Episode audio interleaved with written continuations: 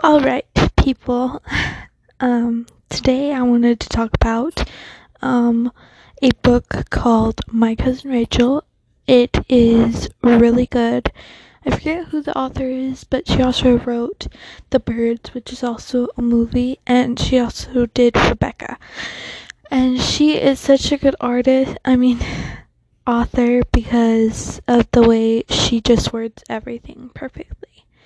Like, she just words it perfect. Like, it's not too much detail, it's not too much of anything, honestly. Like, it's just enough. Like, enough talking, enough detail, all of that. And I absolutely love it.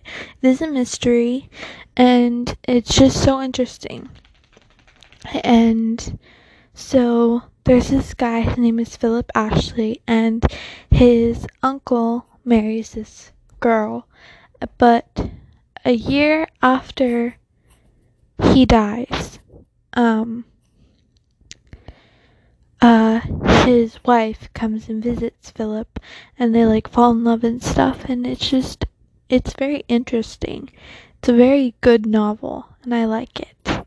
It's short, which is another thing. Um, the chapters aren't very long. I mean, some of them are, but a lot of them aren't. It's very good.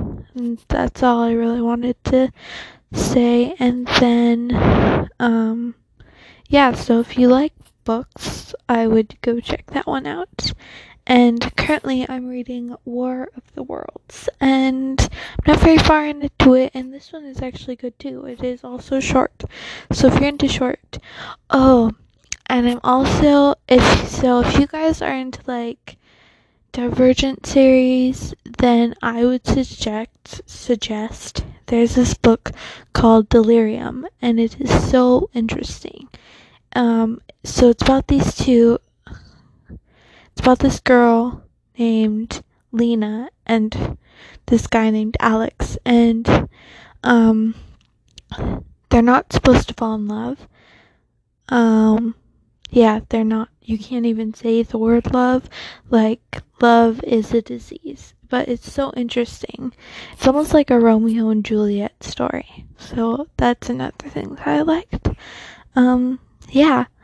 So if you, um, the second book, I don't remember what its name is. But anyway, it's so good. This is a really good book. Yep, that's all I'm gonna do for today. Okay, bye. Have a fantastical day. Almost forgot to add my saying. Okay, bye.